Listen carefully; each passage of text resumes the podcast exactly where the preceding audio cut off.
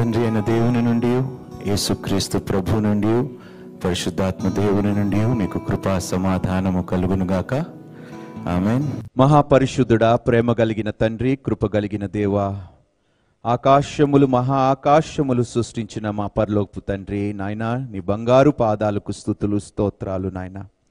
నీ సజీవ వాక్యమేమో నాయన తండ్రి ధ్యానిస్తుండగా ప్రభువా మమ్మల్ని నాయన తండ్రి సిద్ధపరచమని వేడుకుంటున్నాము ప్రభువా. నీ మాట మా నోట ఉంచి ప్రభువ. నాయనా తండ్రి మీరే మాట్లాడి ప్రభువా. విన్నవారందరికీ నాయన ప్రభువ గొప్ప కార్యములు జరుగులాగా సహాయమును దయచేయమని. ఈ సమయము నీకే అప్పగిస్తూ మమ్మల్ని మీ పాదము చెంత సమర్పించుకుంటూ సమస్త మహిమ ఘనత ప్రభావములు నీకే చెల్లిస్తూ ఈ ప్రార్థన మిక్కిలి వినయముతో నీ కుమారుడైన మా రక్షకుడైన యేసు క్రీస్తు పరిశుద్ధ నామములో ప్రార్థించి అడిగి వేడుకుంటున్నాము పరమ తండ్రి ఆమెన్ ఈరోజు దేవుడు మనల్ని తన జనులుగా పిలుచుకుంటున్నాడు. యశయ గ్రంథంలోని నలభై ఒకటవ అధ్యాయంలో ఎనిమిది నుండి పదో వచనంలోని దేవుడు యాకోబు యాకోబు వంశస్థుల గురించి దేవుడు ఇస్రాయేల్ ప్రజల గురించి దేవుడు మాట్లాడుతున్నాడు. వారు ఏదో మంచివారని కాదు దేవుడు వారిని ఏర్పరచుకున్నాడు. దేవుడికి ఇష్టమైంది కాబట్టి దేవుడు వారిని ఏర్పరచుకున్నాడు. ఈరోజు మీరు మంచివారు నేను మంచివాడినని కాదు దేవుడు మనల్ని ఏర్పరచుకుంది. ఆయన బిడ్డలుగా విశ్వాసులుగా మనం పిలువబడుతున్నామంటే మనం చేసిన ఏ మంచి నీతి కార్యం వల్ల కాదు ఏ మంచి పని వల్ల కాదు. ఎఫీసులకు రాసిన పత్రికలో అంటాడు రెండో అధ్యాయము చూద్దామండి ఒకసారి. ఎనిమిది తొమ్మిది వచనాలు. మీరు విశ్వాసము ద్వారా కృపచేతనే రక్షింపబడి ఉన్నారు. ఇది మీ వలన కలిగినది మీ వలన కలిగినది కాదు. ఇస్రాయేలీల యొక్క మంచితనం వల్ల కలిగినది కాదు దేవుడు వారిని ఏర్పరచుకున్నది. They don't deserve it we don't deserve it మనం అర్హులం కాము. ఆయన బిడ్డలుగా పిలువబడే అర్హత కూడా మనకు లేదు. కానీ దేవుడు ఇష్టపడ్డాడు మనం ఆయన పిల్లలని పిలువబడాలని. ఎంత గొప్ప ధన్యత ఈరోజు మనం పొందుకున్నాం విశ్వాసులుగా. ఎంతోమందికి లేని కృప ఈరోజు దేవుడు తన పిల్లలకి అనుగ్రహించాడు. తండ్రి అబ్బా అని పిలిచే కృప దేవుడు ఈరోజు మనకి ఇచ్చాడు అది కాపాడుకుందాము. ఆయన మనల్ని ఇష్టపడ్డాడు ఆయన మనల్ని ప్రేమించుకున్నాడు పేరు పెట్టుకొని పిలుచుకున్నాడు రక్షించుకున్నాడు ఆయన పిల్లలుగా ఈరోజు ముద్రించుకున్నాడు దేవునికి స్తోత్రము. ఎంతో గొప్ప భాగ్యము మనం పొందుకున్నాము. ఎంతోమందికి లేని ధన్యత ఈరోజు క్రైస్తవులుగా ఈరోజు దేవుని బిడ్డలుగా మనం పొందుకొని ఉన్నాము దేవునికి స్తోత్రము. జాగ్రత్తగా ఉండాలండి. ఈరోజు నేను క్రైస్తవుణ్ణి క్రైస్తవురాలని విశ్వాసుణ్ణి విశ్వసిస్తున్నాను దేవుణ్ణి అని ఎవరైతే అను అంటున్నారో అమ్మ అందరూ రక్షింపబడరమ్మా. ఇది నేను చెప్పటం లేదు వాక్యమే సెలవిస్తుంది. ఈరోజు ఎంతోమంది క్రైస్తవులుగా జీవిస్తున్నారు కానీ ఆ యొక్క జీవితం వెనకాల ఎంతో నటన ఉన్నది. ఎంతో వేషధారణ ఉన్నది. విశ్వాసులుగా మన బాధ్యత ఏమిటంటే యథార్థముగా మనం జీవించాలి. దేవుడు మన అందరికీ అవకాశం ఇచ్చాడు. తన బూరగా ఉండే అవకాశము దేవుడు ఇచ్చాడు. సిగ్గుపడకుండా యేసుక్రీస్తు ప్రభువుని నేను అంగీకరించను నా రక్షకుడిగా అని సిగ్గుపడకుండా మీరు వెళ్ళండి చెప్పండి. ఎందుకు అంగీకరించారు? ఏమున్నది అంత గొప్ప? ఆ దేవుణ్ణిలో తెలియపరచండి లోకానికి. అవకాశం ఉన్నదండి. ప్రాణాలు ఉన్నాయి. శ్వాస పీల్చుకుంటున్నాము. ఆరోగ్యము బాగుంది. అన్నీ బాగున్నాయి. మరి ఇంకెందుకు వెనకాడుతున్నాము? అందుకనే అంటాడు ఈ వచనములో మత్తాయిసు వార్త ఏడో అధ్యాయము ఇరవై ఒకటో వచనములో. ప్రభువా ప్రభువా అని నన్ను పిలుచు ప్రతివాడును పరలోక రాజ్యంలో ప్రవేశింపడు. ప్రవేశింపడు. గాని పరలోకమందున్న నా తండ్రి చిత్త ప్రకారం చేయువాడే ప్రవేశించును.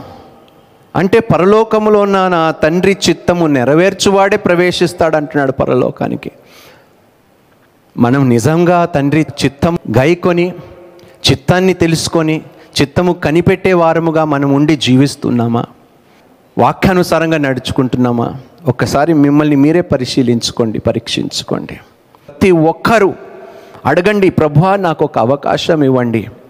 నిన్ను ప్రకటించే అవకాశము నాకు ఇవ్వండి. ఒక విశ్వాసిగా నిన్ను మహిమపరిచే భాగ్యము ఎక్కడున్నా నాకు అవకాశమని దయచేయమని మీరు ప్రాధేయపడండి. దేవుణ్ణి ఘనపరిచే అవకాశము ఈరోజు దేవుడు మనకి ఇచ్చాడు. మనల్ని నమ్మాడు. ఆయన మహిమ పొందుకోవటానికి దేవుడు తన పాత్రలుగా ఈరోజు మనల్ని ఎంచుకున్నాడంటే ఏ యోగ్యత లేని మనల్ని ఆయన మహిమపరచుకోవటానికి ఒక పాత్రగా నిన్ను నన్ను ఎంచుకున్నాడంటే ఎంత ధన్యత పొందుకున్న వారంగా మనం ఉన్నాం ప్రకటించండి. సర్వలోకానికి వెళ్ళి సర్వ సృష్టికి వెళ్ళి సువార్త ప్రకటించే కృపని అడుగుదాము దేవుణ్ణి. నన్ను అడుగుము. నేను నీకు జనులు నీ స్వాస్థ్యముగా ఇచ్చేదను దేశములు నీ సొత్తుగా ఇచ్చేదను అంట. ఎంత గొప్ప మాట అండి. సో మనకి బాధ్యత ఉంది. అందుకనే అంటున్నాను ఊరికనే చర్చికి వెళ్ళిపోయి ఆ తర్వాత సామాన్యమైన జీవితము జీవిస్తే అది సరైనది కాదండి. ఒక విశ్వాసిగా చాలా బాధ్యతలు ఉన్నాయి ఈరోజు. దేవుడు మంచి కార్యములు చేసే సాధనముగా దేవుడు నిన్ను ఏర్పరచుకున్నాడు ఎంచుకున్నాడు. నీలో ఆ యొక్క కార్యము చేసే కృప కూడా దేవుడు అనుగ్రహించాడు. మత్తైసు వార్త పదమూడో అధ్యాయము ముప్పై వచనము చూద్దామండి. గోధుమల గురించి గురుగుల గురించి కొన్ని మాటలు రాయబడి ఉన్నాయి ఇందులోని. ఈరోజు మనము జీవిస్తున్నాం విశ్వాసులుగా. అవిశ్వాసుల మధ్యలో విశ్వాసులుగా మనం జీవిస్తున్నాం. కానీ చాలాసార్లు ఏమైపోతున్నాయంటే చాలామంది విశ్వాసులు వెనకబడిపోతున్నారు వారి విశ్వాసములో. అవిశ్వాసులకి వారు చూపించవలసిన విశ్వాసానికి దేవునిలో తేడా లేకుండా పోతుంది. ఒకవేళ అలాంటి స్థితిలో నువ్వు ఉన్నావా జాగ్రత్తగా ఉండి. ఒక రోజు రాబోతుంది. ఆయన గోధుమలని గురుగులని వేరు చేసే రోజు ఒక రోజు రాబోతుంది. ఇప్పుడే అవకాశం ఉన్నది ఈ క్షణమే అవకాశం ఉన్నది మన ప్రవర్తనను మనం మార్చుకోవటానికి చచ్చిపోయిన తర్వాత మనం ఏమీ చేయలేము. బ్రతుకుండగా మనం చేయగలుగుతాం కాబట్టి మనం మార్చుకుందాం. మన ప్రవర్తన తీరు ఆలోచన తీరు అన్నిటినీ మన వైఖరిని మార్చుకుందాము. దేవునికి ఇష్టలుగా అనుకూలంగా మనము జీవిద్దాము. చదువునన్నా కోతకాలం వరకు రొంటిని కలిసి ఎదగనీయడి. కోతకాలమందు గురుగులను ముందుగా కూర్చి వాటిని కాల్చివేయటకు కట్టలు కట్టి గోధుమలను నా కొట్టులో చేర్చి పెట్టుడని కోతగాండ్రతో చెప్పుదున నేను. ఒకరోజు కొత్త కాలం రాబోతుంది. ఆ కోతలో మనం ఉంటామా ఉండమా? అని ఈరోజు మనం చేసే పనులను బట్టి మన ప్రవర్తన బట్టి మన మాట తీరు బట్టి మన సాక్ష్యాన్ని బట్టి ఆ రోజు దేవుడు నిర్వ నిర్ణయిస్తాడు. సో జాగ్రత్తగా ఉండండి. మీ ప్రవర్తన తీరు మార్చుకోండి. ఒకవేళ దేవునికి ఇష్టలుగా మీరు ఇంకాను జీవించలేకపోతే దేవుణ్ణి అడగండి. ఆయన దగ్గరకు వచ్చిన వారిని ఏమాత్రం ఆయన త్రోసివేయడు. విశ్వాసులుగా చాలా గొప్ప బాధ్యత ఉన్నది. చాలా గొప్ప భారము దేవుడు మనల్ని నమ్మి తన పనిని ఆ బాధ్యతని నీకు నాకు అప్పగించాడు. యథార్థముగా పని చేద్దామండి. దేవుని రాజ్యము స్థాపిద్దాం మనము ఈ లోకములోని. చూడండి యోహాను సువార్తలోనంటాడు ఒక మాట. పదహారు అధ్యాయము. ఇరవై మూడు నుండి ఇరవై ఏడు. అటువలే ఆ దినమున మీరు దేన్ని గూర్చి నన్ను అడుగరు? మీరు తండ్రిని నా పేరట ఏమి అడిగినను? ఆయన మీకు అనుగ్రహించినని మీతో నిశ్చయముగా చెప్పుచున్నాను. ఎంత గొప్ప మాట అండి ఇది. విశ్వాసులకి దేవుడు ఇస్తున్న ఒక గొప్ప వాగ్దానము. ఇది వరకు మీరేమియు నా పేరిట అడుగలేదు. మీ సంతోషము పరిపూర్ణమగునట్లు అడుగుడి. మీకు దొరుకును. దేవునికి స్తోత్రము. మీ సంతోషము అంటే మీ సంతోషం అంటే కారు బంగ్లా ఆస్తిపాస్తులు సిరి సంపదలు కాదండి. ప్రభు రక్షణ లేదు ప్రభు. వాడు రక్షించబడితేనే అది నాకు సంతోషము తండ్రి. ఇది మనం అడగవలసింది. ఒక బాధ్యత కలిగిన విశ్వాసుడు దేవుణ్ణి కోరుకునేది ఇదే. నీ సంతోషం ఎందులో ఉంటుంది? ఒక పాపి దేవుని వైపు తిరిగితేనే కదా మనకి సంతోషము. ఒక పాపి రక్షించబడితే పరలోకములోని ఎంత గొప్ప సమూహము ఒక గొప్ప ఏమిటి పండగ జరుపుకుంటుందని దేవుని వాక్యము సెలవిస్తుంది. అమ్మా ఇందులోనే కదా మన సంతోషము? మన ఇంటిలో వారు రక్షింపబడితేనే కదా సంతోషము? మన పొరుగువాడు రక్షించబడితేనే కదా సంతోషము? మన స్నేహితుడు రక్షించబడితే కదా సంతోషము? మీ సంతోషం ఎందులో ఉన్నదండి? మీ సంతోషము ఎందులో ఉన్నది? విశ్వాసులుగా ఈరోజు మీరు తెలుసుకోవాలి. దేవుని కార్యములో మీ సంతోషం ఉండాలి. దేవుని ఆత్మ పొందుకోవటంలో మీ సంతోషం ఉండాలి. ఆత్మ ఫలము ఆత్మ వరాలు పొందుకోవటంలో మనము సంతోషంగా ఉండాలి. లోక సంబంధమైన వాటిని పొందుకునే దాంట్లో సంతోషము కాదండి. అది తాత్కాలికంగా ఉంటాయి. అది మనల్ని విడిచిపెట్టి ఒకరోజు పోతుంది. అవి మనతో పాటు రావు. నిత్యమైన వాటిని అడగండి. సంతోషంగా దేవుడిని అడగండి. ఆయన నామములో అడగండి. మీ సంతోషము పరిపూర్ణము అగునట్లు ఆయన మీకు అనుగ్రహిస్తాను అంటున్నాడు దేవునికి స్తోత్రము. దేవుడు అబద్ధం ఆడటకు మానవుడు కాడు. పశ్చాత్తాపపడుటకు నరపుత్రుడు కానే కాడు. ఆయన చెప్పి చేయకుండునా? ఆయన మాట ఇచ్చి స్థాపింపకుండునా? విశ్వాసులుగా అడగండి ప్రభా నాకు సంతోషం ఉద్యోగములో కాదు నాయన తండ్రి సిరి సంపదలో కాదు నాయన గర్భఫలములో కాదు నాయన తండ్రి నా భర్త రక్షణలో ప్రభా నా తల్లిదండ్రులు రక్షణలో నా స్నేహితుడు రక్షణలో నా పొరుగువాని రక్షణలోనే నాకు సంతోషము. వాడు రక్షించబడితే ఎన్ని అపరాధముల నుండి ఎంత గొప్ప తీర్పు నుండి నాయన వాడు తప్పించబడతాడో ఇంకా అంతకన్నా సంతోషము నాకేముంటుంది ప్రభు? ఇది మనం అడగవలసింది విశ్వాసులుగా. కానీ అంతసేపు అడుగుడి మీకు ఇయ్యబడునంటే లైన్గా పెద్ద లిస్టు పెట్టుకుంటాం మనం. అంతేనా? ఏమేమి అడుగుతున్నామో? అంత మన సంతోషము కోసమే అడుగుతున్నాం కాదమ్మా. ఇతరులు క్షేమము కోసం మనం అడుగుదాం. అందులోనే మన సంతోషం ఉండాలి. మన శత్రువులు వారు కూడా రక్షించబడాలి. అందులో మన సంతోషం ఉండాలి. ఇలాంటి వాటిలో మనం సంతోషించాలి కానీ గాడ్ హ్యాస్ బ్లెస్డ్ మీ దేవుడు నాకు మొబైల్ ఇచ్చాడు. సంతోషిస్తున్నాను. దేవుడు నాకు కార్ ఇచ్చి చాలామంది పెట్టుకుంటారు. తప్పేం లేదు కానీ అందులో కాదు మన సంతోషం ఉండవలసింది. వస్తువులు పొందుకొని సంతోషపడే క్రైస్తవులుగా విశ్వాసులుగా మనం ఉండటానికి దేవుడు తన రక్తాన్ని చిందించలేదండి. ఇతరులు రక్షణలో మన సంతోషం ఉంటే నిజంగా అది నిజమైన సంతోషంగా మనం భావించాలి. ఉందండి? ఎప్పుడైనా ఎవడైనా నాశనం అయిపోవాలని అనుకున్నారా? వాడు బ్రతుకు భ్రష్టు భ్రష్టు పట్టాలని అనుకున్నారా? వాడికి ఇలా జరిగిందని మీరు సమర్థించుకున్నారా? అది తప్పైనా ఆ తప్పుని మీరు సమర్థించుకున్నారా? అయితే మన విశ్వాసులము కానే కామండి కీడు చేసేవానికి ప్రతిఫలముగా మేలు చేయని దేవుని వాక్యము సెలవిస్తుంది. అందులోనే మన సంతోషం. వాడు కీడు చేసిన మేలు చేస్తే నువ్వు సంతోషము పొందుకోయే ఇదే నిజమైన సంతోషము. అడగండి ప్రభా ఇలాంటి పరిస్థితుల్లో నేను సంతోషము పొందుకునే భాగ్యము నాకు అనుగ్రహించు ప్రభు అని అడుగుదాం దేవుణ్ణి. హిబ్రిల్కి రాసిన పత్రిక పదో అధ్యాయం ఇరవై ఒకటి ఇరవై రెండు వచనాలు. దేవుని ఇంటిపైన మనకు గొప్ప యాజకుడు ఉన్నాడు గనుకను మనస్సాక్షికి కల్మషము తోచుకుండునట్లు ప్రోక్షింపబడిన హృదయము గలవారమును నిర్మలమైన ఉదకముతో స్నానం చేసిన శరీరములు గలవారమునై ఉండి విశ్వాస విషయంలో సంపూర్ణ నిశ్చేత కలిగి యథార్థమైన హృదయంతో మన దేవుని సన్నిధానముకు చేరుదము. ఎలాగ చేరాలంటే విశ్వాసులు? ఇలా మనము ఉండగలుగుతున్నామా? ఇలాంటి ఒక గుణగణాలు లక్షణాలు కలిగి క్రైస్తవులుగా విశ్వాసులుగా మనము జీవించగలుగుతున్నాం. ఎంతో బాధ్యత ఉందండి మన మీద ఈరోజు క్రైస్తవులుగా విశ్వాసులుగా. ప్రతిరోజు మనల్ని మనం పరిశీలించుకొని పరీక్షించుకొని మన మనస్సాక్షిని కూడా మనం పరీక్షించుకొని ఏ కల్మషము లేకుండా ఆలోచనలో కూడా కల్మషము లేకుండా ఉండాలని వాక్యము సెలవేస్తుంది. అంత గొప్ప బాధ్యత ఈరోజు మన మీద ఉన్నది ఆ గొప్ప బాధ్యత. చూడండి అపోస్తుల కార్యము పదకొండవ అధ్యాయము ఇరవై ఆరో వచనము. ఏమి సెలవిస్తుందో చూద్దామండి. విశ్వాసులుగా మనం ఏమి చేయాలి? ఇక్కడ పౌలు బర్నబాస్ గురించి రాయబడి ఉంటుంది. వారు కలిసి ఒక సంవత్సరం అంతయు సంఘములో ఉండి బహుజనములకు వాక్యమును బోధించిరి. అపోస్తులైన పౌలు రక్షింపబడిన తర్వాత ఏమి చేయాలో ఎక్కడికి వెళ్ళాలో అవగాహన లేదు.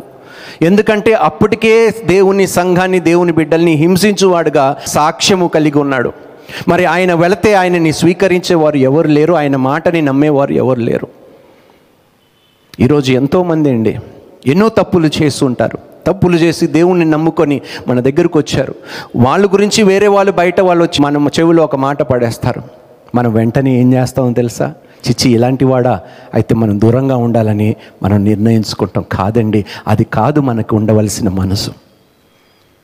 ఆలస్యమైన దేవుణ్ణి తెలుసుకున్నాడు. తన తప్పిదములను దేవుని సన్నిధులు అంగీకరించి పాప క్షమాపణ పొందుకొని నూతనంగా తన జీవితము ప్రారంభిస్తున్న వాడిని నేను ఏ విధంగా ప్రోత్సహించగలుగుతాను? ఆలోచన కలిగి మనం ఉండాలి. ఇదే నిజమైన విశ్వాసులకి బాధ్యత.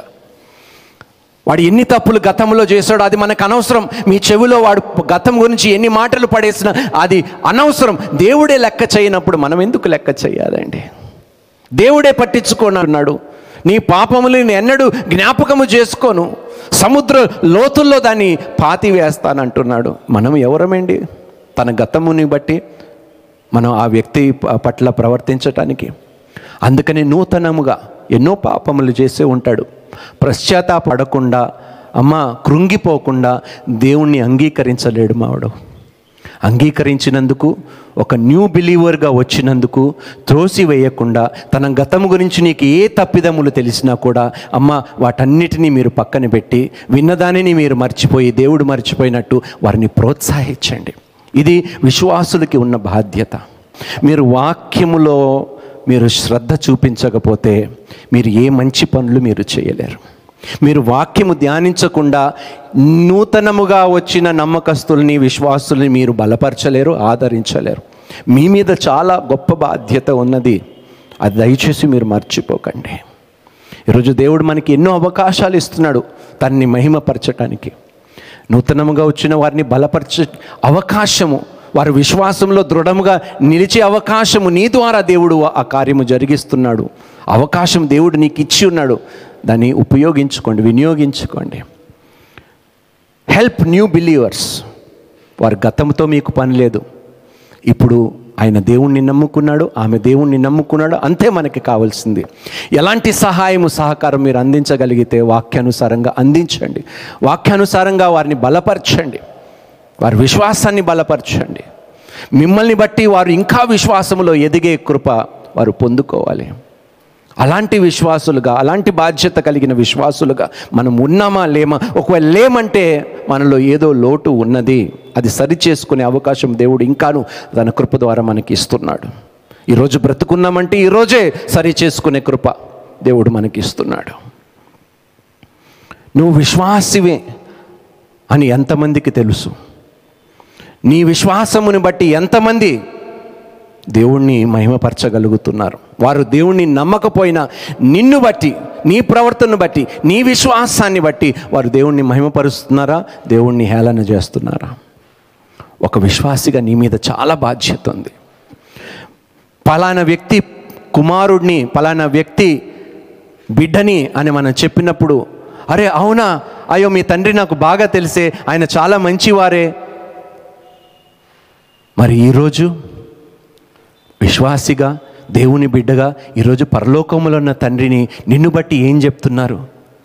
నీ తండ్రి చాలా మంచివాడు చాలా గొప్పవాడు అని సాక్ష్యము వారు ఇవ్వగలుగుతున్నారా? దేవుణ్ణి గణపరచగలుగుతున్నారా అలాంటి విశ్వాసుడుగా విశ్వాసురాలుగా నువ్వు జీవిస్తున్నావా? ఈరోజు నిన్ను బట్టి పరలోకంలో ఉన్న తండ్రికి వారు మహిమపరచగలుగుతున్నారా? ఒక్కసారి ఆలోచించండి. దేవుడు అంటున్నాడు వాక్యములోని మీ వలనే నా నామము అన్యులు మధ్యలో దూషింపబడుతుంది. ఎంత దౌర్భాగ్యమో. పలానా వ్యక్తి కుమారుడు పలానా వ్యక్తి కుమార్తె అంటే విన్నప్పుడు అందరూ సంతోషించాలి కానీ చాలామంది సంతోషించలేకపోతున్నారు. ఎందుకంటే మన ప్రవర్తన తీరు మాట తీరు మన చేసే పనులు అలా ఉన్నాయి కాబట్టి.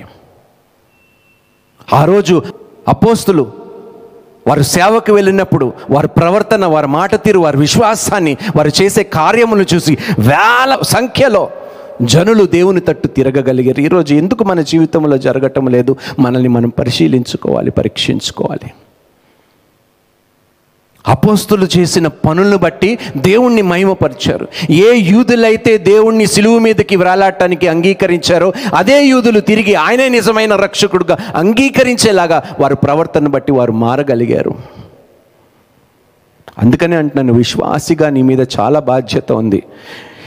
ఏ కారణం వల్ల కూడా నీ జీవితం వల్ల నీ సాక్ష్యం వల్ల నీ బ్రతుకు వల్ల నీ మాట వల్ల నీ ప్రవర్తన వల్ల నీ ఈ చేతల వల్ల పరలోకంలో ఉన్న తండ్రికి అవమానము కలగకూడదు. కలగకుండా జీవించులాగా కృపని దేవుణ్ణి అడుగుదాం ఈరోజు.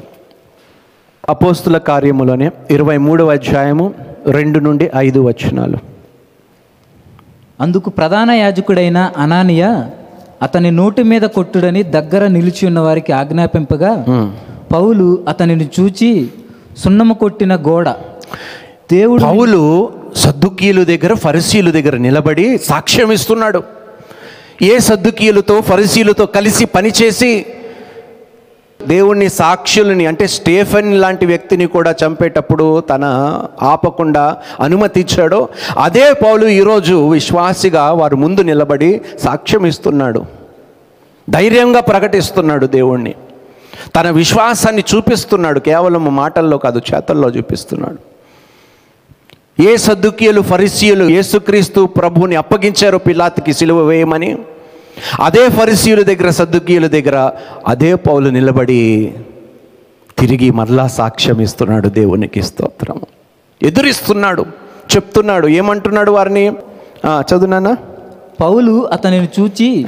సున్నము కొట్టిన గోడ. సున్నము కొట్టిన గోడ. అంతే బయటికి తెల్లగా ఉన్నారు కానీ లోపలంతా.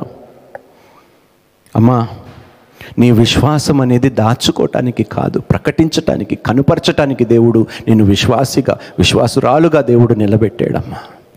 నీ విశ్వాసాన్ని కనపరచకుండా లోపలే నువ్వు క్రైస్తవుడిగా క్రైస్తవురాలుగా నువ్వు బ్రతికితే ఆ విశ్వాసము ఎందుకు పనికిరాదు నాన్న? దేవుడు ఎలా మహిమ పరచబడగలుగుతాడు నువ్వు విశ్వాసాన్ని కనపరచకపోతే.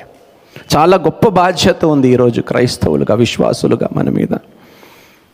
మొదటి కొరింతలకు రాసిన పత్రిక ఆరో అధ్యాయము తొమ్మిది నుండి పదకొండు వచనాలు. అన్యాయస్తులు దేవుని రాజ్యమునకు వారసులు కానేరని మీకు తెలియదా? మోసపోకిడి జారులైనను విగ్రహారాధీకులైనను విపచారులైనను ఆడంగితనము గలవారైనను పురుష సంయోగులైనను దొంగలైనను లోబులైనను త్రాగుబోతులైనను దూషకులైనను దోచుకొని వారైనను దేవుని రాజ్యమునకు వారసులు కానేరరు. మీలో కొందరు అట్టివారై ఉంటిరి గాని ప్రభు అయిన యేసు క్రీస్తు నామమును మన దేవుని ఆత్మయందును మీరు కడగబడి పరిశుద్ధ పరచబడిన వారై నీతిమంతులుగా తీర్చబడితిరి. చదువు నాయనా. ఆ. అన్నిటి యందు నాకు స్వతంత్రము కలదు గాని అన్నీయు చేయదగినవి కావు. అన్నీ చేయదగినవి కావు. ఈరోజు విశ్వాసిగా నువ్వు పిలువబడుతున్నావా క్రైస్తవుడుగా క్రైస్తవురాలుగా నువ్వు పిలువబడుతున్నావా? పిలువబడుతూ ఎవరికి తెలియకుండా రహస్యంగా ఇందులో రాయబడినట్టుగా నువ్వు జీవిస్తున్నావా? అయితే జాగ్రత్తగా ఉండు. ఒకరోజు రాబోతున్నది ఆయన సన్నిధిలో మనం నిలబడబోతున్నాము ఆ సమయము చాలా సమీపముగా ఉన్నది. నీ ప్రవర్తన నువ్వు మార్చుకోకపోతే నువ్వు ఇంకా వేషధారినిగా నువ్వు జీవిస్తున్నావు సంఘానికి పోయి అందరి ముందు నువ్వు మంచివాడిగా మంచిదానిగా నటిస్తున్నావు అంటే అది నిజమైన విశ్వాసి కాదు. విశ్వాసికి ఉన్న లక్షణాలు కావు అవి లక్షణాలు కావు అవి. నీ బాధ్యత ఏమిటి? వీటన్నిటికీ దూరంగా ఉండాలి. వీటిని అనుసరిస్తున్న వారిని దేవుని వైపు త్రిప్పేలాగా నువ్వు ఉండాలి నీ ప్రవర్తన ఉండాలి. ఎంత పెద్ద బాధ్యత ఈరోజు దేవుడు నీకును నాకును ఇచ్చాడు. మన మీద చాలా బాధ్యత ఉందమ్మా. సత్యము ప్రకటించాలి. వారి పాపములో బ్రతుకుతున్నారు అని వారికి తెలియపరిచే బాధ్యత ఈరోజు మన మీద ఉన్నది. ఒకవేళ నువ్వు ప్రకటిస్తూ నువ్వు ఇంకా పాపములో జీవిస్తూ నువ్వు బోధిస్తే నీ ప్రయాస అంతా వ్యర్థమే. ఎందుకో తెలుసా? ఒకరోజు నీ ప్రవర్తన నీ యొక్క రహస్యమైన జీవితం ఒకరోజు బయటపడుతుంది. బయటపడినప్పుడు మనం ఏమి చేసే స్థితిలో ఉండము? జాగ్రత్తగా ఉండండి. ఫిలిపిలకు రాసిన పత్రిక నాలుగో అధ్యాయం ఇరవై రెండో వచ్చినము నాతో కూడా ఉన్న సహోదరులందరూ మీకు వందనములు చెప్పుచున్నారు. పరిశుద్ధులందరూ ముఖ్యంగా కైసరు ఇంటి వారిలో ఉన్న వారందరూ మీకు వందనములు చెప్పుచున్నారు. ప్రభు అయిన యేసు క్రీస్తు కృప మీ ఆత్మలో ఉండునుగాక మీ ఆత్మలో ఉండునుగాక ఎల్లప్పుడూ దేవుని కృప మీతో ఉండునుగాక అమ్మా మీరు కైసరి ఇంట్లో ఉన్నారా? ఎవరింట్లో ఉన్నారా? ఒకవేళ మీ ఇంట్లో అందరూ నమ్మకస్తులుగా లేని ఎడల కూడా వారు మధ్యగోడగా ఉండకూడదండి. వారు ఆటంకముగా ఉండకుండా మీ యొక్క రక్షణను మీరు కాపాడుకోవాలి. ఇది ఒక గొప్ప బాధ్యత విశ్వాసులకు ఉన్నది. Let nobody become a barrier ఒకవేళ నీ స్నేహితుడు నీకు ఆటంకమైతే దేవునికి నీ మధ్యలో ఒకవేళ నీ యొక్క ఏదైనా ఇష్టమైన వస్తువు ఆటంకముగా ఉంటే అమ్మ అది తీసివేసేలాగా మీరు ప్రయత్నించండి. దేవునికి నీకు మధ్యలో ఏది నిన్ను వేరు చేసే వచ్చినా కూడా అది వ్యక్తి అయినా కావచ్చు వస్తువు అయినా కావచ్చు దానిని పక్కనే తీసి పెట్టవలసిన బాధ్యత విశ్వాసిగా నీ మీద ఉన్నది విశ్వాసురాలుగా నీ మీద ఉన్నది. నువ్వు ఏది అనుమతిస్తావో ఏది తీసి పెడతావో దేవుడు ఆ స్వేచ్ఛని ఈరోజు నీకే ఇచ్చాడు. ఈరోజు చాలాసార్లు ఏమవుతుందంటే స్నేహితుణ్ణి పోగొట్టుకుంటాననే భయముతో చాలామంది దేవుణ్ణి వదులుకుంటున్నారు. ప్రేమని పోగొట్టుకుంటాననే భయముతో దేవుణ్ణి విడిచిపెడుతున్నారు. ఎంత దౌర్భాగ్యం ఒకసారి ఆలోచించండి. అందుకనే అడుగుతున్నానమ్మా దేనిని మధ్యలో రానివ్వకండి దేనిని ఆటంకపరచనీయకండి? దేవునికి నీ మధ్యలోకి దేనిని అడ్డుగా నిలబడనియకండి? విశ్వాసిగా ఇది నీ మీద దేవుడు పెట్టిన బాధ్యత. హెబ్రూల్కి రాసిన పత్రిక పదో అధ్యాయము ఇరవై ఐదవ వచనము. కొందరు మానుకొనుచున్నట్టు సమాజముగా కూడుట మానక? అమ్మ మానకండమ్మా. సమాజముగా కూడటం మానకండి. చిన్న మందైనా చిన్న గుంపైనా మీరు మీరున్న స్థలంలో మీ చుట్టుపక్కల ఉన్నవారు కలవండి ప్రార్థనలు చేయండి. ఎవరైనా తప్పు చేస్తే వెళ్ళండి వారి గురించి ప్రార్థన చేయండి. దేవుని వాక్యముతో వారిని మందలించండి. సరిచేయండి తప్పకుండా దేవుడు తన వాక్యము ద్వారా వారిని దేవుడు తప్పకుండా మారుస్తాడు. సంఘముగా కూడటము మానకండి అని దేవుని వాక్యము సెలవిస్తుంది. ఈరోజు గుంపుగా మనము చేరలేకపోవచ్చు కానీ మీ మీ గృహాల్లో మీ పక్కవారితో ఒకవేళ మీ చుట్టుపక్కల ఎవరైనా విశ్వాసులు ఉంటే కలవండి కలవటం మానేయకండి. ఈరోజు బాధ్యత ఉన్నది. ఒకరిని ఒకరిని మనం పురికొల్పుకోవాలి ఎంకరేజ్ చేయాలి మనం ఆదరించాలి ఆదుకోవాలి అన్ని విధములుగా మనం తోడుగా ఉండాలి.